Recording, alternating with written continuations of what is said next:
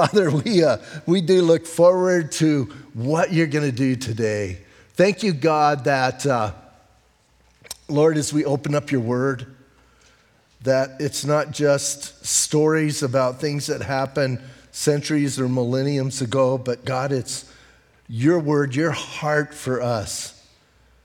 Just as you used John to speak to that generation, to that first century church as they're struggling and trying to figure things out and do life. I know that you're speaking to us. And Lord, no matter where we're coming from, no matter what's going on in our life, the, the, the peaks and the valleys, Lord, the hurts and, and the rejoicing, God, I know that you have something for every one of us. So I do pray that we would open ourselves up for what you want to speak to us. And God, that you would be glorified in this time. And we just thank you so much that we can gather in your name and thank you for your word that you've given us. And we pray these things in Jesus' name. Amen. Hey, John, we've been looking at, John spent a lot of time talking about some false doctrines that were going on, and we kind of have been developing that. Now he's going to shift a little bit, and he's going to talk to us about the things that can influence our lives if we're not careful. So John's not just concerned about having right doctrine, he also wants us to have right living. And so it's one thing to resist false teaching, but it's a whole nother thing to resist temptation and what's in our world. It's interesting because this time of year is uh, kind of can be a very spiritual time and it can be a very materialistic time. And John's going to kind of address that and, and, and hit us at home. And so I think, listen, I think this is some of the uh, greatest, maybe three verses in the Bible for us to have victory in our walk with Jesus.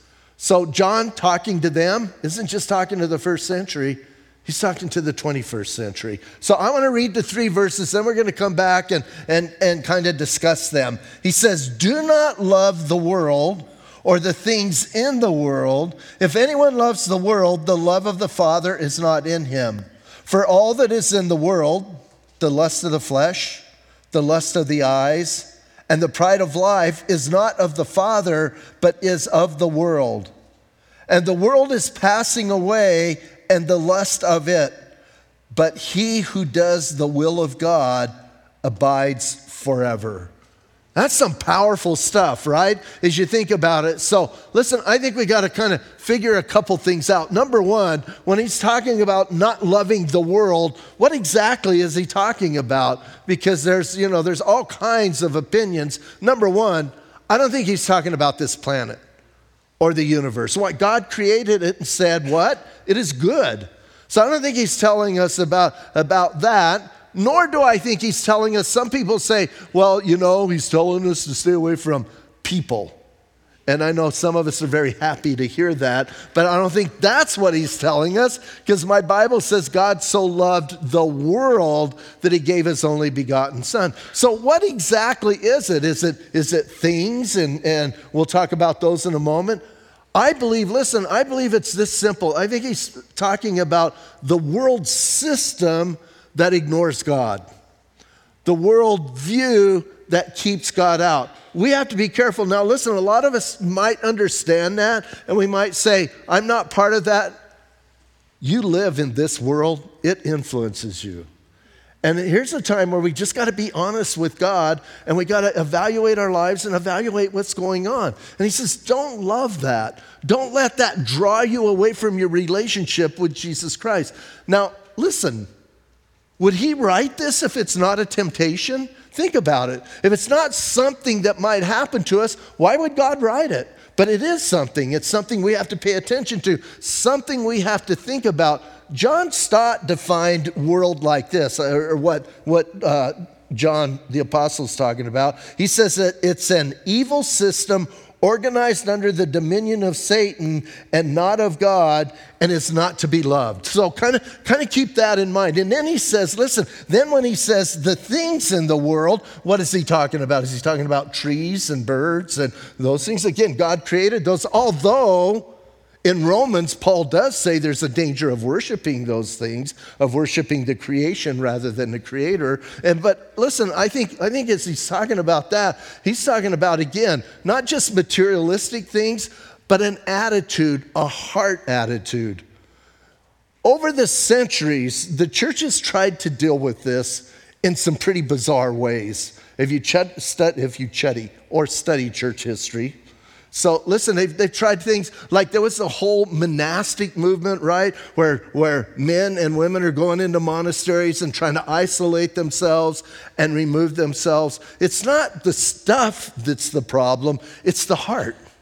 It's us. And when we realize that, listen, you can get victory. So as he's saying this, listen, he's saying, you need to understand there is a draw on your heart, there is a draw on your attention to be drawn away from the Lord. Otherwise, he wouldn't have to write it. So we all kind of have that, that thing that we have to battle. And then, listen, then I think he explicitly talks about the things in this world and the world in verse 16. He says, For all that is in the world, the lust of the flesh, the lust of the eyes, and the pride of life. The lust of the flesh. I don't, I don't believe he's just talking about sexual desires or immoral sexuality, although that's part of it. The lust of the flesh is things that attract us. And I don't think he's just talking about, you know, quote, this flesh. I think he's talking about that sin nature that we have. And he says, you've got to be careful. Here's, here's things of the world the lust of the flesh and things that we might be drawn to. And something that kind of, I think, is kind of typical, but in some ways strange. Like when we think of something like that, some of us go immediately to sexual things or, or whatever. And yeah, that's obvious what we shouldn't deal with or shouldn't be attracted to those. But how about, how about if we get something, hey, it's Christmas time? How about food?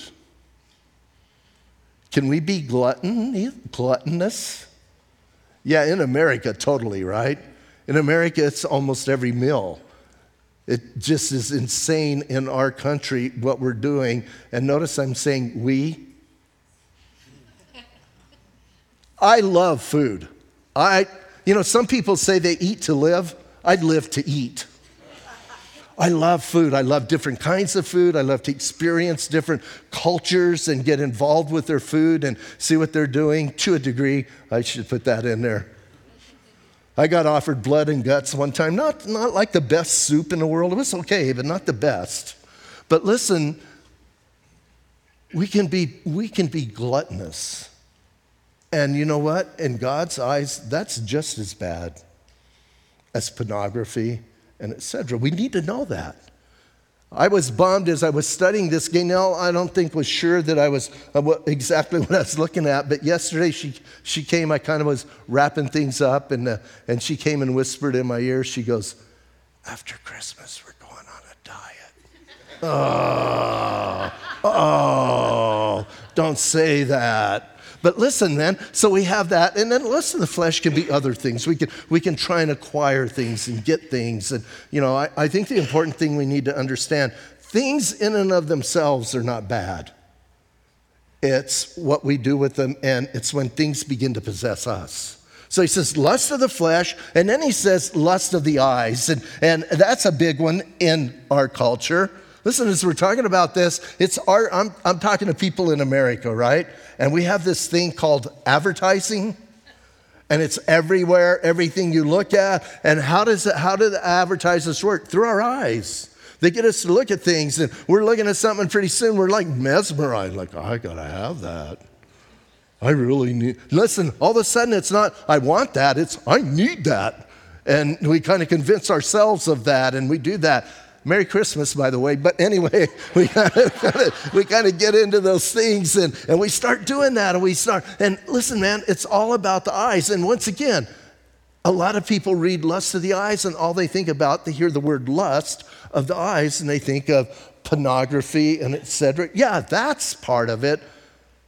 But man, we, we sin in so many other ways, and we get involved in in so many other ways that we need to understand. He's not just talking to a few or people caught up in certain things, he's talking to all of us. So listen, don't love these things. And then, and then the, the things of the world, the last thing he brings up is pride of life. Man, again, I'm looking at our culture. Our culture is all about lust of the flesh and the, the lust of the eyes and the pride of life. We're all we're so success driven that it's insane in our culture. It's like people, so where do you work? How much do you make? Hey, in the church, the church shouldn't have to deal with that. In a church, I go to conferences, and one of the, one of the first things people ask you is, So, how big is your church? And I say, It's like, I think it's like we're up to 23,000 square feet. like, it's like, come on, why do we do those things? I had one friend that used to say, Oh, we have between one and 10,000 coming to our church. Between one person and 10,000. So he would answer that. And listen, again, it's the pride of life, right? When he talks about the pride of life, bottom line is talking about I want to look good in the eyes of others, I want to be more important in the eyes of others. And that's, a, listen, that's something we deal with. So John is saying, you guys, be careful, watch out. Don't just poo hoo this and say, not me. Here's what we need to say I need to check my life. I need to be careful here. I need to watch out. So, uh, what I want to do is I want to like develop this part and I want to use a couple of examples. I'm going to use one example of how to fail at this and how to quote be miserable. And then I'm going to use another example on how to have victory and how to win over these things. So, go to Genesis chapter 3 and we're going to spend a little bit of time there, and then we'll go to Luke. In Genesis chapter 3, I think most of us know this is dealing with Eve and the temptation. Now, before we get into Eve, I want to say something because I think a lot of times, even for myself, I think Eve gets a bad rap. And we kind of act like she was like some Neanderthal knuckle dragon uh, cave person, you know, kind of. Do you know that Eve was perfect? Do you know that? Do you know that Eve had never sinned? She had never spoken against God. She had a perfect life. She had a perfect life. I don't know how long. We don't know how long her and Adam were in the garden before this took place. But she, she had, listen, she had face to face with God. She hung out with him. So I don't want us to think we got some, you know, someone who just is, is like a, you know, completely ignorant and got pushed into this thing. Actually, I believe, my personal opinion, or Adam and Eve were the most brilliant people who ever lived because they were perfect. God created them. I like to say it this way too. Do you know that Adam named all the animals and he got them all right? Have you ever thought about that? It's kind of fun. So listen, you have this person who's perfect, who has a direct connection with God, who's fellowshipping with Him every day. So now, look what happens. This is in verse 1 Now the serpent was more cunning than any beast of the field which the Lord God had made. And he said to the woman, has God indeed said, You shall not eat of every tree in the garden? Oh, now we're kind of dealing with what? Lust of the flesh. Can't eat of these trees? Oh, you poor, poor person. Now, listen, we know he exaggerated and, and we know what he did, but here's what he says. He says, he says, Is that true? Is that what God said? And the woman said to the serpent, We may eat the fruit of the trees in the garden. So I wished it stopped there. I wish this dialogue stopped right there. No, we can eat of the trees. That's what God gave us the trees, told us to eat of the trees. But then she says this. But, in verse 3, of the fruit of the tree which is in the midst of the garden, God said, You shall not eat it, nor shall you touch it, lest you die. Oh, just a little bit of a mistake. And here's what I want us to get a hold of what happened with Eve? She misquoted God. She misquoted his word. He never said, Don't touch it although that would be implied. Listen, I think, duh, right? If you don't touch it, you're never going to eat it. That's how I try to do things that tempt me. I try and put up a barrier so I'm not close to them, but that's not what God said. And so, one of the first things I think we need to learn is we need to accurately trust the Word of God. And bottom line, here's what's going on she doesn't really trust Him. So she misquotes God, and there's uh, just a hint of, I don't trust Him anymore. Lust of the flesh. Again, hey, you, look at all of this. Come on. Just taste it and see that it's good. Now, some people say, and I always think this is weird, some people say that God, you know, got the most luscious, bestest, greatest fruit you can imagine, and we we don't know what it was. It was fruit. And he used that to tempt them. And I always think, when people tell me that, I think, you got a weird God. I don't think God, listen, don't make God evil. And yet, from reading this, I also know it wasn't some like, like half rotten, half eaten, putrid kind of piece of fruit because it appealed to her. But now she has lust of the flesh. Now he's drawn her in, and she says, No, we just can't even touch that tree. And so then now listen what the serpent, more doubt. Now he really starts pouring in the doubt. Verse 4 says, Then the serpent said to the woman, You're not going to die. For God knows the day you eat of it, your eyes will be open and you will be like God, knowing good and evil. So the woman saw that the tree was good for food. Oh, now we have lust of the eyes, right? Now she's looking at it and she's starting to focus on it. Here's what I, I know in my life if there's something that's going to trip me up spiritually, may not trip you up, and I think this is important as we're working through this, things that trip me up may not trip you up. And I always get uptight when people, when God convicts somebody of something, and then they put that conviction on everybody. You shouldn't be doing this. Well, no, that's your issue. And so, hey, when I have issues, here's what I try and do I try and stay away from those things. I try and stay far away. I try and put like miles between us if I can. I don't want to get close. But some people come to me, and here's what they say. They don't say this exactly, but here's what they're saying How close can I get to that without sinning? I'm thinking, Ugh. there was a guy, there was a guy named Lot. Yeah, you should study Lot, right? What did Lot happen? He looked at the valley and saw that it was good. But what was in that valley? This place called Sodom. And not only does he get in the valley, then pretty soon Lot's hanging out at the gate and, or, or at the, in the city, and then pretty soon he's sitting at the gate as an authority and part of that. And then here's what cracks me up when God removes Lot, right? And, and he has to drag him out of there. Have you ever read that part? That's how much God loves us. He drags us out. And he's dragging Lot out, and we don't even want to talk about Lot's wife, right? She was, but he's dragging Lot out, and as they're going out, God is trying to get him far away from there. And what's the first thing Lot says? Here's what he says God, can I sin just a little bit? Now, again, he doesn't say that, but what does he say? Can I just stay right here? Just, is this far enough away? Think about that. So Eve's close. She's looking at it with her eyes. Oh, and also now she's also tempted with the pride of life because what did he say? If you eat of it, you'll become like God. Woo! I think she's saying, yeah, right? So those are the temptations. And, and listen, man, now it says she saw that it was good, and, and a woman saw that the tree was good in verse 6, and she, it was, it was uh, a tree desirable to make one wise. So she took the fruit and she ate.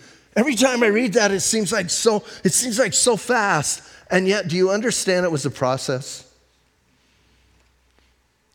she made bad choices along the way. It wasn't just instantly, it was, why are you having, number one, why are you talking to a snake? Right? Now, I don't know, I've always wondered because it's not real clear. Maybe all the animals talked because it said this serpent was more cunning. So I don't know if they like talked to all the animals. I don't know. Because I personally, if a snake started talking to me, I'd beat feet out of there, right? If a snake said, Hey, Pat, why don't you try this? I'd go, Something's going on here. I may not be the sharpest person in the world, but I know something's happening, right? So, anyway, she has a conversation and she hangs out there. Then she's drawn in. So, lust of the flesh, lust of the eyes, and pride of life. And now she ate. Now, real quick, Adam, we'll look at the end of that verse, the end of verse eight, uh, six. She also gave to her husband with her, and he ate. Every time I read that, I think, what a doof. Like, don't pick on Eve, pick on Adam. Because he just went, okay. Just a typical guy, right? Uh, and he like eats something, what are you doing, man? Why are you doing that? So that's our great, great, great, great, great, great, great, great, great, great, great grandparents, and we inherited a sin nature from them because they did this. Now, again, once again, got to realize who they were. Don't get too upset with them. So that's how to fail. And I, I, don't want, I don't want you to read this and underline stuff so you can fail often as you walk with the Lord. Let's see how to be successful in resisting this temptation. Go to Luke chapter 4, and now we're going to look at Jesus. Now, I know some people will tell me this well, be, we can't use Jesus because he's God, and that's not fair because I'm not God. Jesus was fully human. Don't ever forget that. In his walk and his relationship here, every temptation was just as real to him. I think actually more real to him than those temptations are to us. So, Luke chapter 4, as we think about Luke chapter 4, here's what, he's, here's what, here's what goes on.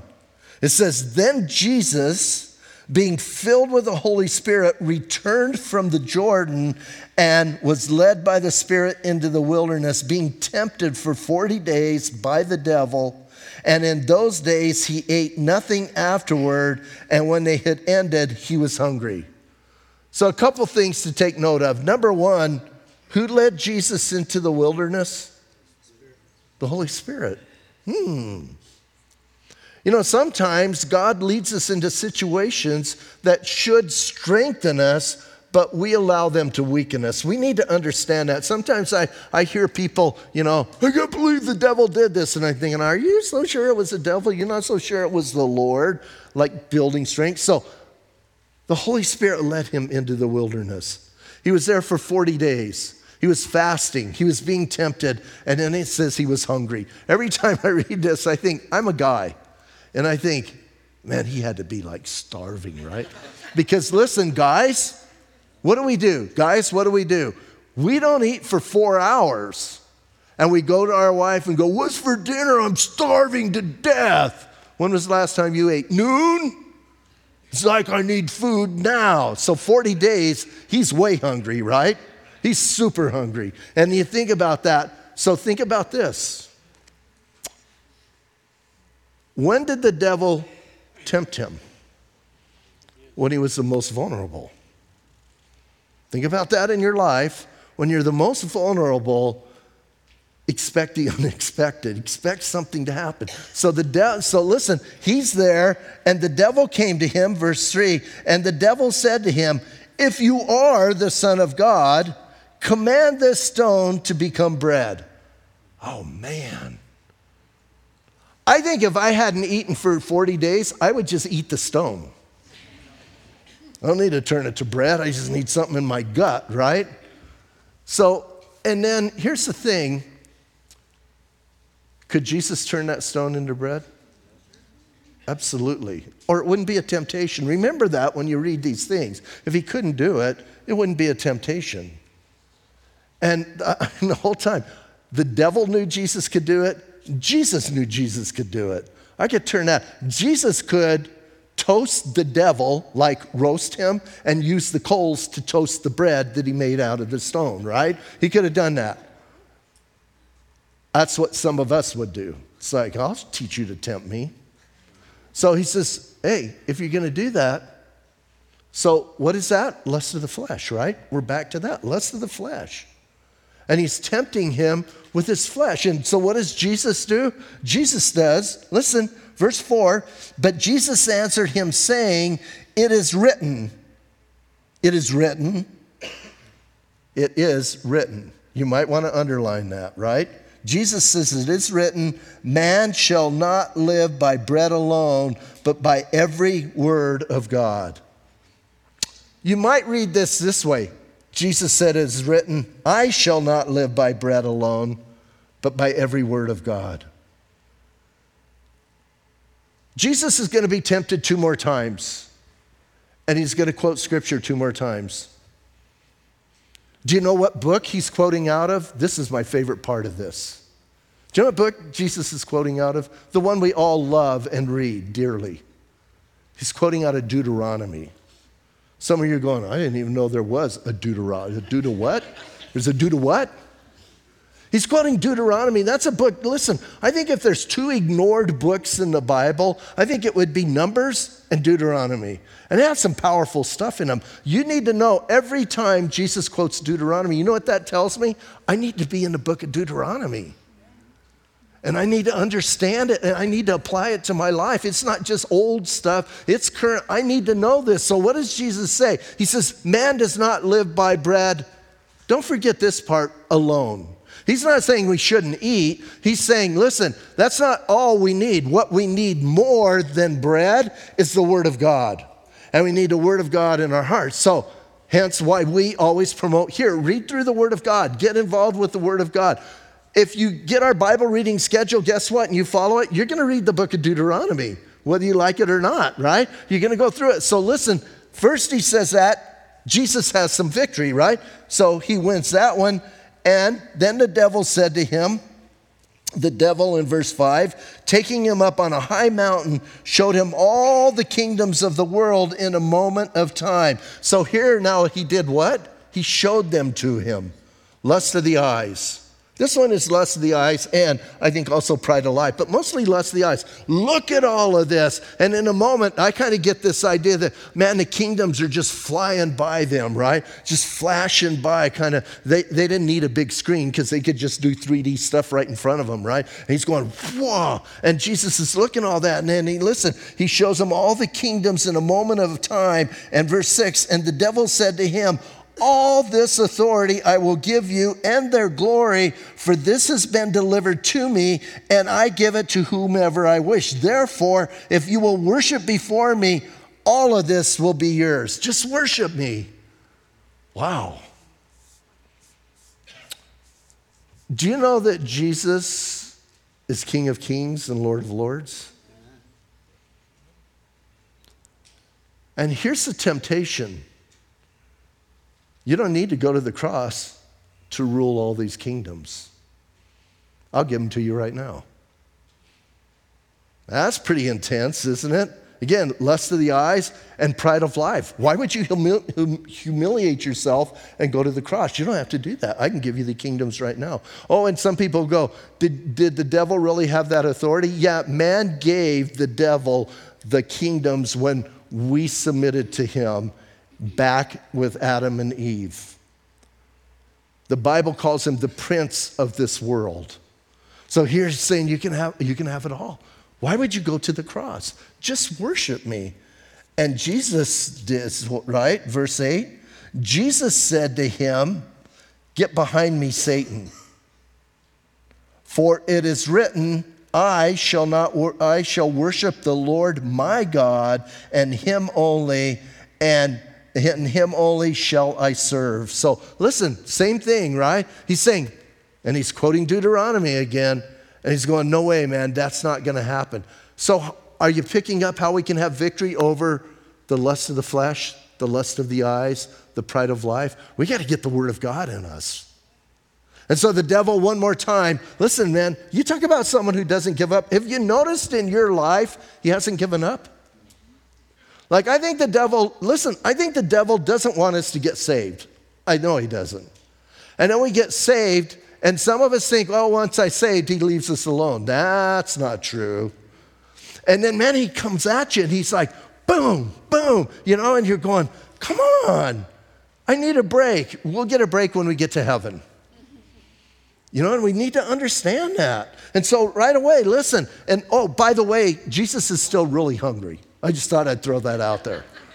And this is like, man, I'm thinking, here's what I'm thinking. Let's just stop this, get a bite to eat, and we'll come back and we'll discuss some more, right? So then, then Satan comes to him in verse 9. Then he brought him to Jerusalem, set him up on the pinnacle of the temple, and said to him, If you are the Son of God, throw yourself down from here, for it is written, He shall give His angels charge over you to keep you, and in their hands they shall bear you up, lest your foot should uh, lest, you lest you dash your foot against a stone. Oh.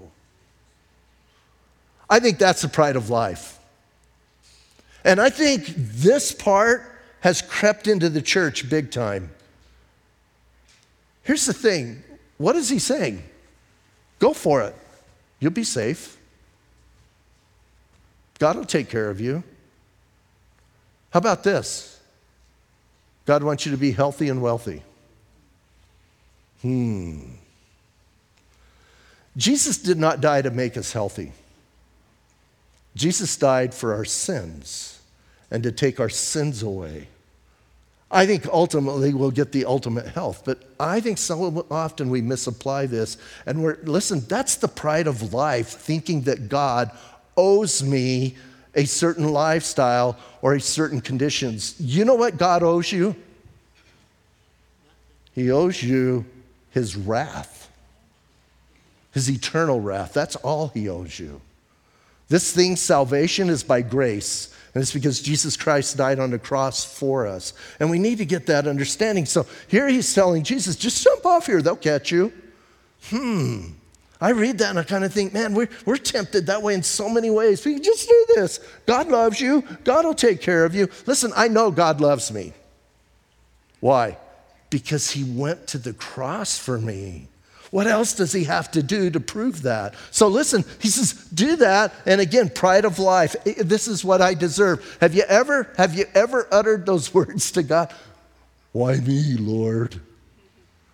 That's the times I wish God would get audible in, in my own heart when I do that. Hey, I whine. There's times, there's times I'm going, I can't believe this is happening to me. And I kind of hear this voice, not, I, why not you?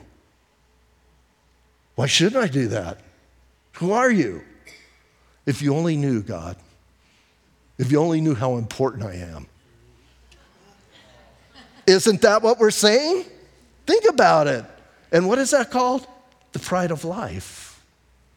And so, what does Jesus do? He quotes Deuteronomy one more time. And Jesus answered and said to him, It has been said, You shall not tempt the Lord my God, or I shall not tempt the Lord my God. Once again, quoting out of that book that we all love.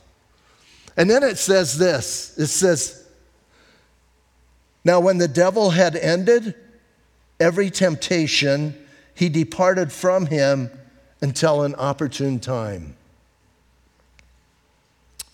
Do you know when that opportune time came? You familiar with your Bible? It's a few years later, it's about three years later. Jesus is in Jerusalem. And Jesus knows his hour had come. And where does he go? To the Garden of Gethsemane. Remember what happens there? It says he was sweating like drops of blood. Just to put it in our terms, Jesus was in freak mode. And what did he say? Father, if there's any other way, and here's the devil screaming at him, there is another way. You have to go to the cross. You don't have to do the cross. If there's any other way, let this cup depart from me. And then I love the last part of that. But not my will, but your will be done. Yes. Yes. So, how do we have victory over these temptations? I hate to oversimplify it, but I think it's this simple. Get in the Word of God and understand, and greater than that, trust God. Trust Him in those situations, even when it's ugly, even when it's nasty, even when it hurts, even when you can't, even when you can't figure it out and you can't process it. You got to trust God. Because if you don't trust God, you're going to become part of the world system and it's going to chew you up and spit you out. Last time I checked, All the things in the world. Well, let's read that. Go, to, go, go back to John. Go back to verse 17. You might underline this part. It says in verse 17, and the world is passing away in the lust of it. Oh, do you know everything is fading away? Do you know everything is rusting and rotting and going away? Do you know that? Some of you are going, not my stuff, I take good care of it. It's all passing away. All this stuff is temporal. We need to get that in our hearts and understand that. Because here's the thing I don't think it's bad to have, you know, there's some people who will teach it's horrible to have things. You should, you know, you should live in poverty and live this way and yada, yada, yada. I have some friends that kind of kind of are into that. And I can't believe, you know, you'd spend money on this and do this. Listen, it's not bad to have things, it's bad when things have you. And we need to be careful. And we need to understand once you understand all of your stuff is rotting and going away, it's easier to keep a light hand on them, right? It's like, pff. I remember one time I was teaching about this and I said, hey, it's all gonna burn anyway. And then I get in a guy's car, he kind of had a new car, and I get in his car and we go someplace and I open the door and I hit a pipe. And I looked and I went, oh, I, now I didn't do it intentionally. But I did look at him and say, Bro, it's going to burn anyway. and he goes, I'm going to kill you right now, right now.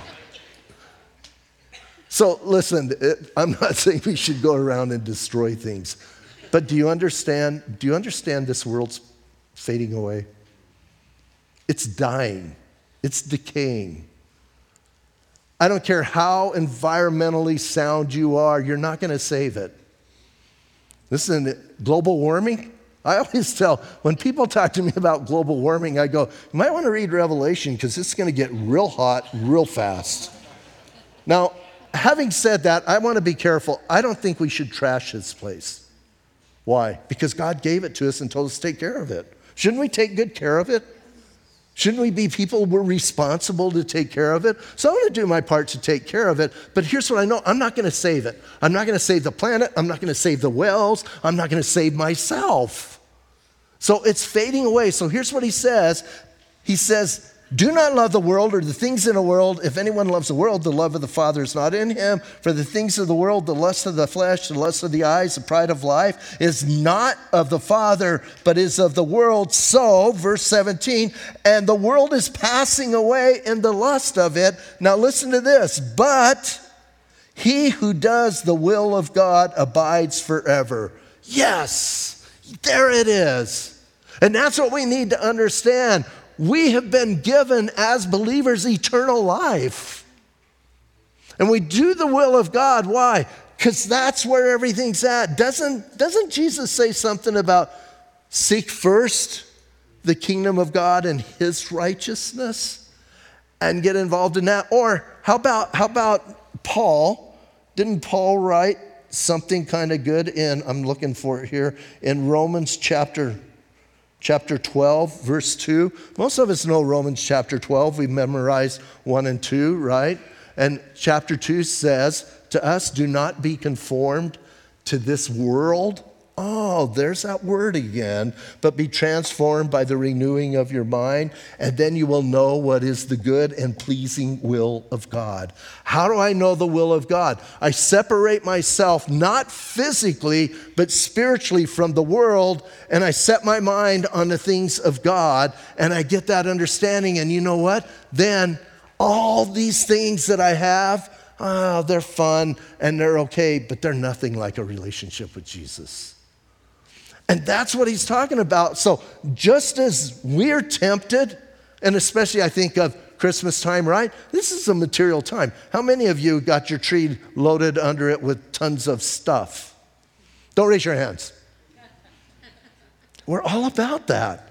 And it's okay. Listen, I'm not saying that's wrong. Just make sure that stuff doesn't get you and take control of you. And let's spend some time loving Jesus. How good it is, listen, how good it is uh, when he says that if you love the world, the love of the Father is not in you. Now, I like to reverse that. If I'm not loving the world, the love of the Father's in me. And I have that abiding relationship. and I can walk with Him and enjoy Him and love Him. So, saints, if you're caught up in the materialistic part right now, it's a good time to repent. And here's the thing just be honest with God.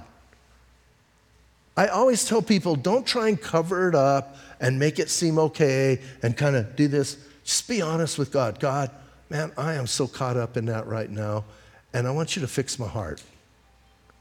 The issue is not the things, the issue is the heart. And we need our hearts fixed. Let's stand up and pray.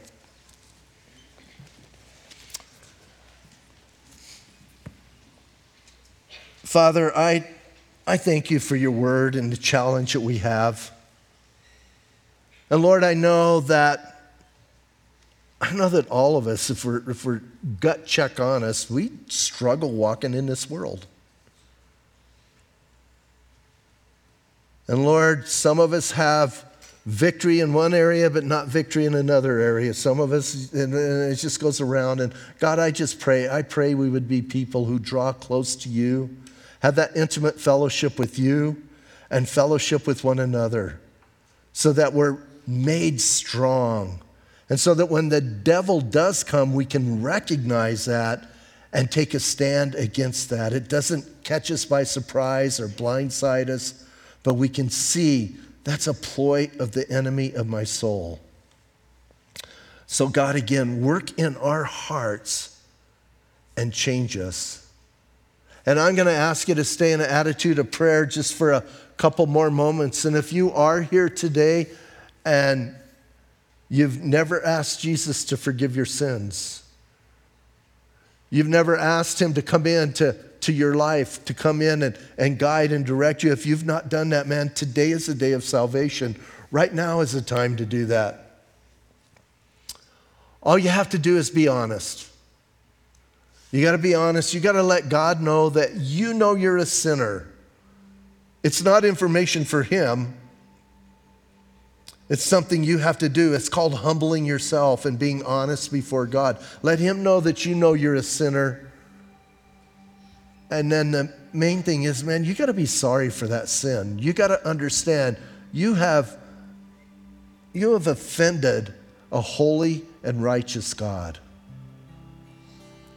And you need to be concerned about that. The Bible says what you've earned from that is we've looked at is, is eternal wrath. That's bad news. The good news is Jesus Christ came and took the wrath that you deserve. And now for you, he holds out this, this receipt that says, hey, man, your debt is paid in full. I took care of it. I took all of your wrath upon me. Now you're free. And today, all you have to do is say, Jesus, thank you. Thank you for dying for me. So I'm going to lead you in a prayer. You can say this prayer out loud, you can say it silently, but it's got to come from your heart. It's got to be sincere. If you're backslidden today, man, come forward. I like to say it this way you need to front slide. Come back to Jesus. Let him know that you want to come home. His arms are open wide for you. If you're watching online and this message touched your heart and you know that you need salvation, Call on the name of the Lord. Say this prayer with us. You don't have to be in this building. Jesus, today I confess to you that I am a sinner. I'm sorry that I sinned against you.